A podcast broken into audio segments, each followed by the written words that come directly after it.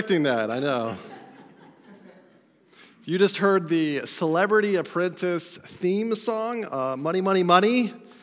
Uh, these are the opening words for a game show about uh, celebrities uh, performing before Donald Trump. And if they can kind of win out the competition, they can give lots of money to their charities. For those of you that really like music, it's the O'Jays. Uh, it's the song For the Love of Money. So it's kind of a fun song, but it has an interesting message. If we had really listened to it carefully, we would have heard words like, oh man, that mean, mean money, that mean green money, the almighty dollar, almighty dollar. Uh, it also says money is no good, no good, but we really got to have it, but we really need it. Have you ever felt controlled by money? Like you really do have to have it or you won't be happy. Or the decisions you make, everything seems to center around making money, spending money, making sure that you have enough money. It can, it can control us very, very easily, very quickly. Well, we're talking today in Matthew chapter 6. Uh, we're actually going to be looking at verses 19 through 24 primarily, but we're talking about money. And if this is your first week here, welcome. Uh, we're going to make it really personal. Now, if you were with us last week, we were going through the Sermon on the Mount and we talked uh, through the end of chapter 5. And so we're actually skipping some verses in Matthew chapter 6. We're, we're skipping a section on prayer and a section on fasting. And if you want to learn about the Lord's Prayer, Matthew chapter 6, we went through a sermon in the fall. You can go online, you can find it there. And we will go through fasting at some point. We're just not going to do it in this sermon series, Meeting Jesus in Matthew. But there is one kind of connector point between praying, fasting, and money. See, all these things are heart issues. When we come before God, we come before Him in prayer, expressing our heart to Him. Fasting is an expression of dependence on God, where we abstain from those things, whether food or drink or some other thing, Facebook, to say, God, we're dependent on you. And money, well, there's nothing more personal than money because it controls us. And God wants to know does he control you or does your wallet control you? And so we're not going to talk about this every week. Uh, Andy did say that I taught on it last summer, so it's only about once a year that we're going to end up talking about tithes and offerings, but this is that week that we're looking at what Jesus taught. And see, Jesus taught that we should really focus not on uh, kind of earthly financial success, but heavenly financial success, heavenly banking. Uh, he teaches that we can invest actually not only in like our, our futures here on earth, but we can invest in our eternity. Uh, that we can uh, build up kingdom reward through giving, through trusting in Jesus, and through some other things that we're going to see in this passage. So, Matthew 6, 1 through 4, uh, thank you, Bill, for reading it, but we're not going to uh, talk about it. I just want to kind of summarize the point of that passage uh, that Jesus says. But before I do that, let me pray for us, and then we'll dive into that. Father God, money and finances is an incredibly personal issue. And so I ask that you would give me the right words to say, give me wisdom, uh, would your Holy Spirit speak uh, through me, speak through your word, speak to our hearts, uh, so that we can give over every single aspect of our lives, uh, including our money, but most importantly, our hearts. Uh, it's in Jesus' name we pray. Amen. So, what does Jesus say in Matthew 6, 1 through 4, the first four verses that we looked at? Well, Jesus makes several assumptions about those that claim to follow him in that passage. He makes an assumption that we do give, that we give to the poor, uh, that we give to whatever God is doing. Notice verse 2 says, when you give to the needy. It doesn't say if you give to the needy. It says when you give to the needy. And so Jesus assumes that we're doing that. And so the next question is well, how do we do that? And Jesus says, Well, I care about that too. I want you to do it with a right heart attitude. I want you to do it with a heart attitude that cares more about what I think of your giving than what others think of your giving. It, it, doesn't say that you can't give in front of others, but it does say don't give in order to be seen by others. So when we collect an offering at Cornerstone, the idea is not to kind of wave your check around and then put it in the basket. That's not what we're supposed to do. We're supposed to put it in, and if others see, that's fine, but we're coming before God and we're giving because we care about what He thinks of us. We want to obey Him. Uh, so that's really the point of the first four verses. Uh, but we're going to jump to 19 through 24. Uh, in which Jesus really talks about this idea of investing in eternity. And I think he gives us really three, three reasons to invest in eternity. Uh, reason number one is that heaven offers an imperishable reward. Heaven offers an imperishable reward. So let me read 19 through 21. I encourage you to read it in your Bible uh, as I go along because you never know what you're going to catch every single time you read it. Do not store up for yourselves treasures on earth where moths and vermin destroy and where thieves break in and steal, but store up for yourselves treasures in heaven where moths and vermin do not destroy, and where thieves do not break in and steal. For where your treasure is, there your heart will be also. So, Jesus is already teaching us something about the nature of our earthly treasures, of our earthly investments. He's saying that earthly treasures are temporal, perishable, and they are ultimately unsatisfying in comparison to what God can offer. Now, the Jewish people of Jesus' culture, they had treasures. Uh, and it's similar to our kind of treasures. They would keep their valuable possessions in places that they thought were safe. So they would keep them in storerooms, which was usually the only room in the house that had a lock on it, that had a door on kind of the inside of the house. So treasure could be stored in a storeroom. Uh, you could also store it in a treasure box. Maybe you had one of those growing up where you put your valuables in. Mine was a Tupperware, it wasn't very valuable. But you could put different kinds of things here, just like we store our valuables. You could put clothing, uh, you, you, could put uh, uh, monetary possessions, coins, jewelry, whatever, whatever you valued most.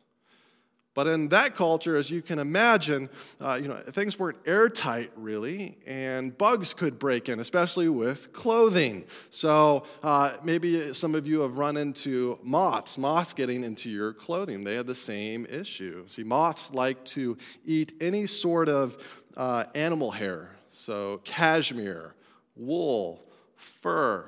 They lay larvae and, and uh, can destroy something that's really valuable.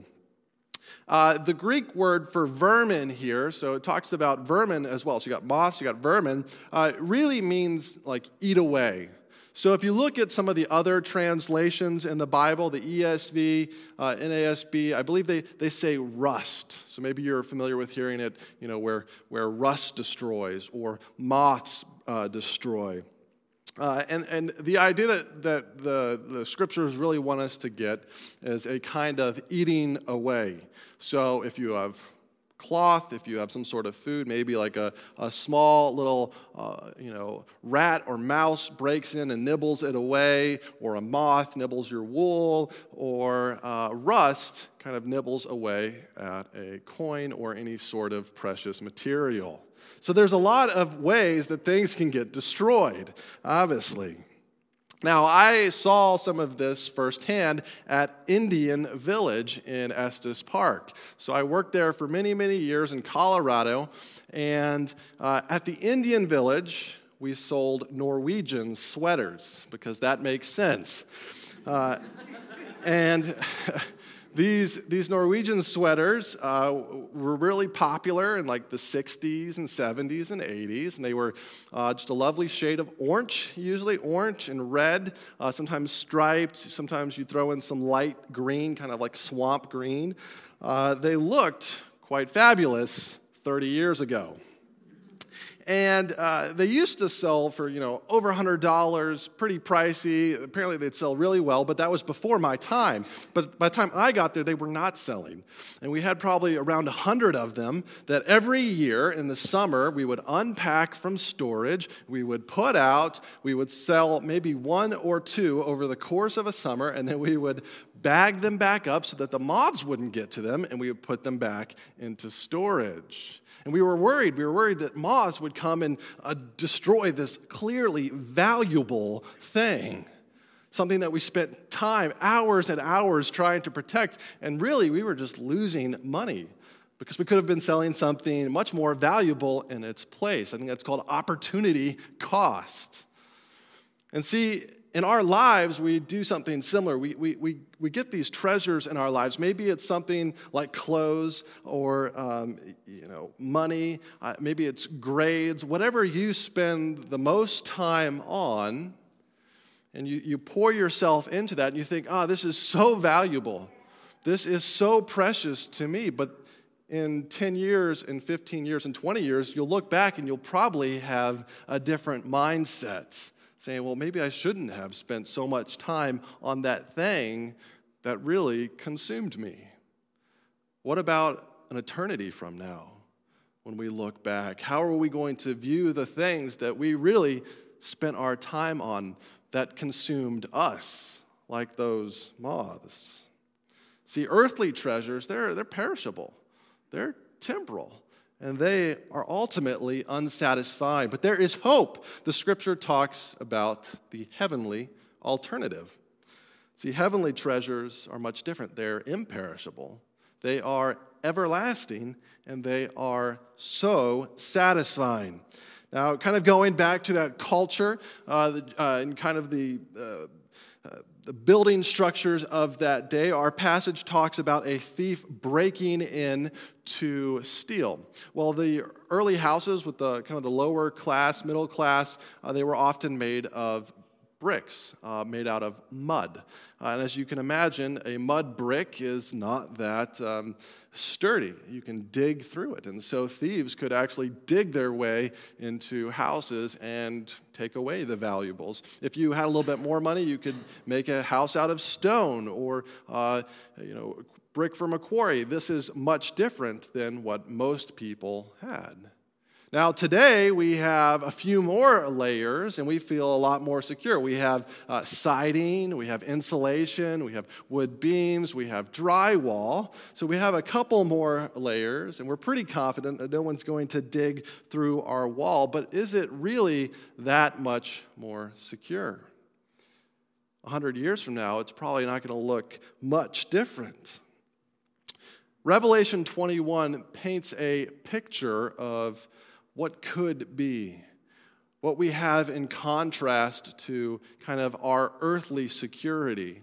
So we have a picture of mud walls, of dry walls, but Revelation chapter 21 paints a picture of, of eternity and what we have in Christ, and they're gold walls. Uh, Revelation is this, this, this kind of vision. It's, it's highly symbolic, it's highly beautiful. Uh, but at the end of the book, there is a, John, the author, has a vision of kind of a golden city coming down of, out of heaven and, and coming and landing on earth and, and really becoming the new heaven and the new earth.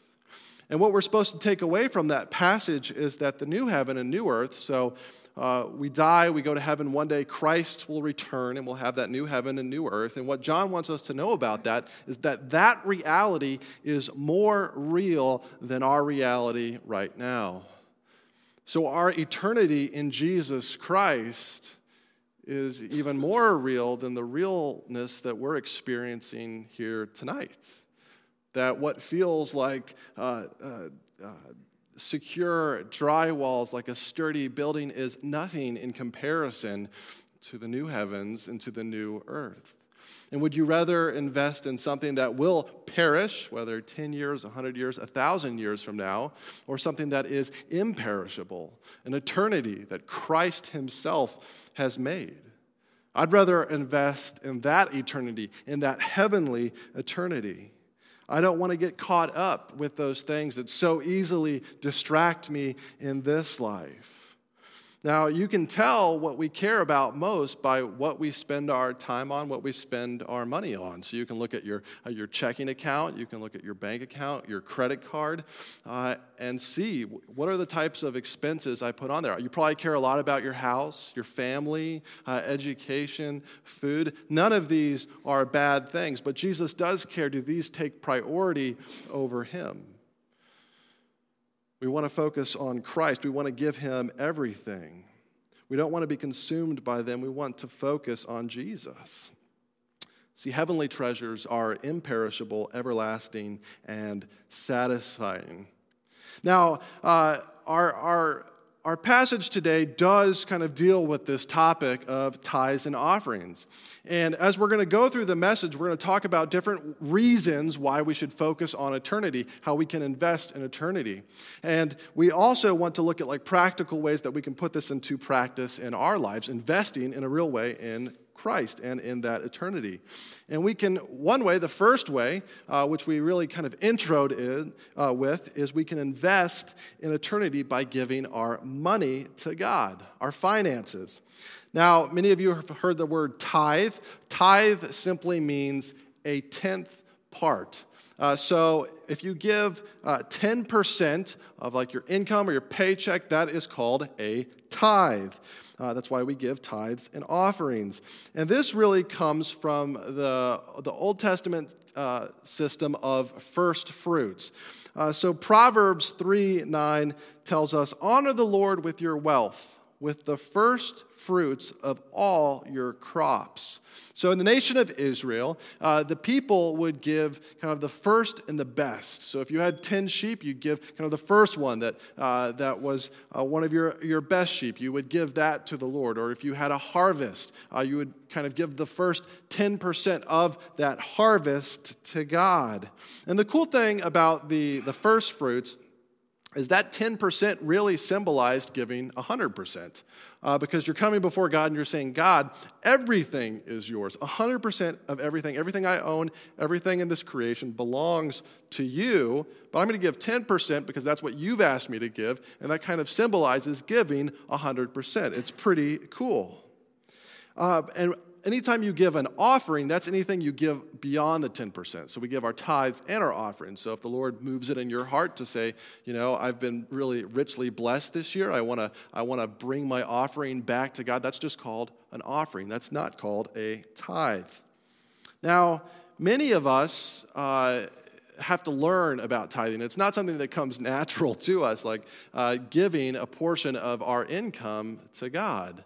Uh, but I want to encourage you, I want to challenge you that, uh, that tithing, uh, giving 10% of your income, although it's a hard thing, it's a really good thing. And God Himself makes us a promise in Scripture that if you trust Him, you don't have to be afraid because He will take care of you. Uh, no matter how much you give, God will watch out for you. Malachi 3:10 actually kind of challenges us in this way. This is Jesus talking to the nation of Israel. He says, this He says, Bring the whole tithe into the storehouse, that there may be food in my house. Test me in this, says the Lord Almighty, and see if I will not throw open the floodgates of heaven and pour out so much blessing that there will be not enough room for it to store, to store it. So here, Jesus, uh, God in the Old Testament, Yahweh, he's uh, upset with the nation of Israel because the priests and many of the people have been uh, denying God this. They haven't been bringing in their tithes, they haven't been bringing in their offerings. And God says, No, put me to the test. Prove me because I, I am trustworthy. You, you can rely on me. I will take care of you. So, the primary reason we don't tithe, that we don't give to God, is because we don't trust that God will take care of us. It's just that simple. So, so God, through the, through the lips of Jesus, Jesus himself here, God himself in the flesh is saying, Trust me, I'll take care of you. I promise you will not be disappointed. You can invest in your eternity today. So, reason number one is heaven offers an imperishable reward. And reason number two, coming from our text, is that it helps us live life the right way now. Let's look at the next couple verses. Verse 22. The eye is the lamp of the body. If your eyes are healthy, your whole body will be full of light. But if your eyes are unhealthy, your whole body will be full of darkness. If then the light within you is darkness, how great is that darkness? Jesus is teaching that when we kind of reprioritize, when we make sure that we're giving to the Lord, we're giving of our income, we're, we're giving as He blesses us, that it's going to change how we view life. And it's going to help us uh, live life the right way in the now. When Jesus says the eye is the lamp of the body, he, uh, a simple way of saying this is that the eye is really where your focus is. It directs you, it guides you. Uh, another way of kind of applying this to your, your life in general is what do you spend the most time thinking about? Going back to the whole idea of what do you spend the most, the most of your money on? So, if we think about what we spend the most time kind of directing our attention to, that can be a convicting thing because sometimes we spend it on the wrong things. So, how can we change this? How can we uh, control this? Uh, and I have a little bit of an illustration uh, as there's a, there's a major holiday coming up tomorrow. It's called the Super Bowl. Uh, we have uh, a couple teams that are playing versus each other. We have the Denver Broncos we, uh, which I'm from Colorado, so I'm rooting for them. We have the Carolina Panthers. I don't know if anyone's rooting for them or not. And then we have the Budweiser Clydesdales. Those are everyone that likes to like to watch the, the, the TV commercials. Maybe you've seen just the, the majestic Clydesdales uh, and, and how beautiful they are. And have you noticed uh, that when they have a, a team of horses, I don't know if it'll be in the commercial tomorrow, but you can, you can look online and sometimes you can see the eye patches that they put on the horses, the, the protective uh, wear. Uh, and it's to keep all the horses moving in the same direction, focused on the same thing. And see, we take eye patches in our own life uh, maybe you have uh, school or family and you, you put it on here, and then uh, television or our media, and that directs what we think about, what we focus on. What are your eye patches, those things that you care about most that really uh, kind of determine where you're looking and what you're focusing on? It doesn't have to be a complicated thing, but we all have them. And so the question is do we have the right eye patches? Do we have the, the, the, correct eye, eye protectors? Is one of them Christ, the Holy Spirit? Are they guiding what we're spending our time on, what we're focusing on? This also talks about like letting light into the body through the eye. I think that's interesting as your, you know, your pupils uh, adjust and you can, uh, I guess it's the iris that uh, kind of shifts in and uh, tightens and you have more light or less light that goes into your eyes and that uh, determines like what you see. Are we letting dark things into our lives? Are we letting uh, the light of Christ into our life? Uh, you know, the, the eyes are the windows to the soul. I think, I think in a really real way they are. Uh, so Jesus is challenging us. He's saying, What do you spend your time focusing on? Now, I, I do believe that not everything is bad. It's tempting to preach a message like this and just say anything that's not Jesus is a bad thing. I, I don't believe that at all. See, Jesus uh, uh, was in there, there at the beginning and he created everything. God created everything and it was good. And so we can enjoy life's pleasures and, and honor God. You can enjoy a cup of coffee and honor God. You can enjoy your home and your, your family. You can enjoy a good book. The question is do those things push you towards God or do they pull you away from God? The more you have of it, does it help you appreciate and love God more and more? Or does it pull you away from God and say, oh, I'm so satisfied with this thing, with my hobby or my passion, that I really don't need Jesus? That's kind of the differentiating factor. I don't have a list of like the good things you can enjoy and the bad things. It's really about the heart, which is what our passage is really all about.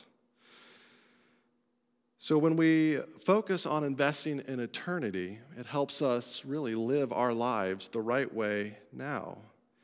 And we talked about different ways that we can invest in eternity. First, we talked about giving our money to God, and that's a challenging thing But there's also another way you can give to God. Maybe uh, this is for all of us, but it should be especially encouraging to those that don't have much money. See, we can invest in eternity by giving our time to God. Now, there are a couple different ways to uh, really give your time to God. Uh, I like to divide it up into the gathered church and the scattered church. So I haven't really used this uh, phrasing before gathered versus scattered. Uh, but it's quite simple. The gathered church is anytime a group of Christians get together to do something.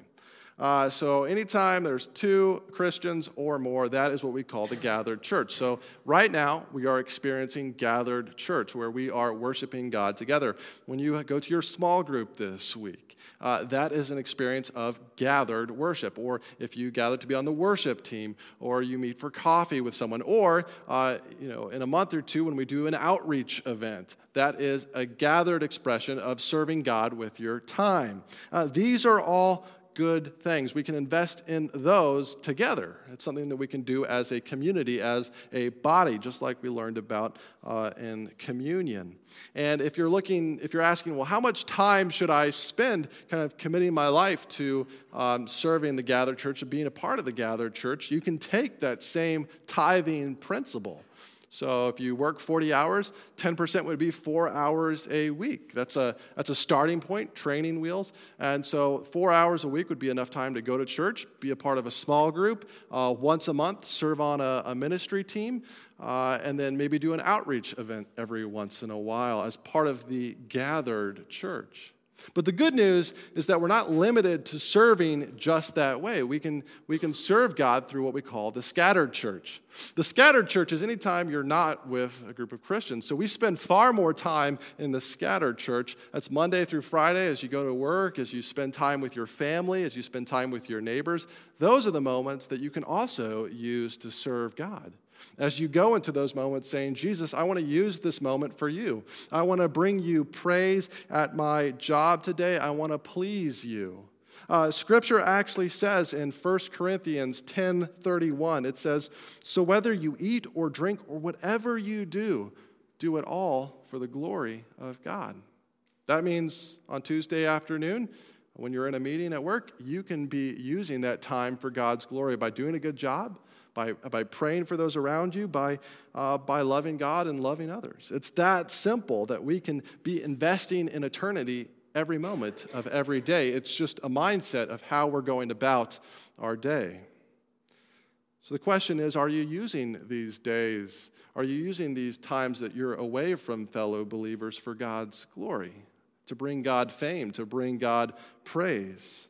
Are you being ethical at work? Are you praying for those around you? Are you serving your family sacrificially? These are all questions that we need to answer. So we invest in eternity by giving our time to God. Invest in your eternity today. We can do this. Uh, there are three reasons why heaven. It offers an imperishable reward. Reason number two, it helps us live life the right way now. And reason number three, it frees us to fully love and serve God. This is the last part of our passage. No one can serve two masters. Either you will hate the one and love the other, or you will be devoted to the one and despise the other. No one can serve both God and money. I find this last portion to be incredibly challenging because it says really there are two people that you can serve. You can either serve God, you can serve Jesus, or you can serve, uh, the passage actually says mammon, which is another word for money. You can serve God or you can serve money. It really deifies or personifies uh, like uh, money itself, as if money, a dollar bill, can get up and walk around and tell you what to do. Now, notice there is no third option. There is no, there is no serving self. You either serve the things of this world or you serve God. There's no option number three that says, I will be the master of my own world. And that's because we're all created to worship. We're all created to spend our time serving something.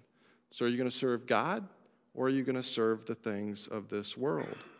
It talks about either loving Jesus and hating money uh, or uh, hating, hating Jesus hating God, and loving money. So the question is well, how do you know if you're doing one or the other? Uh, I think an interesting way of looking at this is asking the question well, which one serves the other in your life? In other words, does Jesus serve your money or does your money serve Jesus? Uh, so, another way of looking at it is if you only pray uh, when you're in times of need, if you only talk to Jesus when you need Him to get you out of a bad situation, if you only pray to Jesus when uh, like your, your rent's coming up, your mortgage payment's coming up, and you're not quite there, then really you're just using Jesus as a tool to meet your needs. But if you're coming before Jesus and saying, God, everything is yours, everything is yours, Jesus. I, you, you have my house, you have my money, you have my checkbook. I want to serve you with my everything. That's really saying, I'm going to take money. Money itself is not evil, and I'm going to submit it to Jesus, submit it to Christ. See, this has a way of freeing us because no longer does everything become about kind of the temporary, momentary needs. It becomes about that eternal need, about Jesus. It gives us a better perspective on life. And we invest in eternity uh, by giving our money, by giving our time, but also by giving our message, by sharing the gospel to other people. See, when we share like the good news of Jesus Christ, we're offering people a freeing message. We're saying you don't need to be bound by the things of the world. You don't need to be bound by a, a job that you pour yourself into you, so you can own uh, big houses and then never go to them. You don't need to be bound by that. You can be freed by Christ. And so we share this message when we talk about Jesus with others. And the cool thing is, is that Jesus, he, uh, we have freedom in him because he lived this out perfectly. See, Jesus, he was immensely wealthy. He was immensely rich. He sat in heaven. He was enthroned, and he left all the treasure of heaven so that he could come and rescue people like you and me from our sins. He turned his back on all of that because he saw a different treasure. Jesus looked on us and said, Wow, that is the treasure that I am willing to sacrifice myself for. You are my treasure. That's how much Jesus loves us.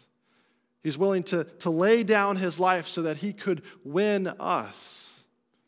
And now you can know freedom in Christ if you uh, repent of your sins and put your faith in him. It's as simple as that.